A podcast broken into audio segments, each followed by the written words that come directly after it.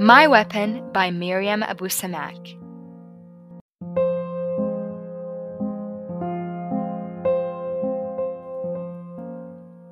My voice is my weapon. I can use it for democracy, to create freedom and progression. Democracy, we say. What really is democracy?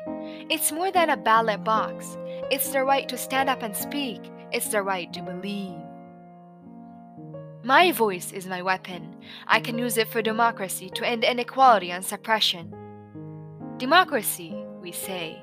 What really is democracy? It's more than parties and decisions. It's the right to envision.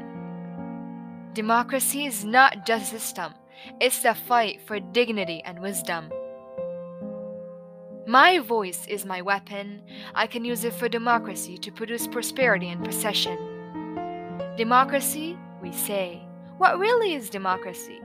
It's more than just a vote, it's the privilege to devote. Democracy is not a destination, it's a way of life for the nation.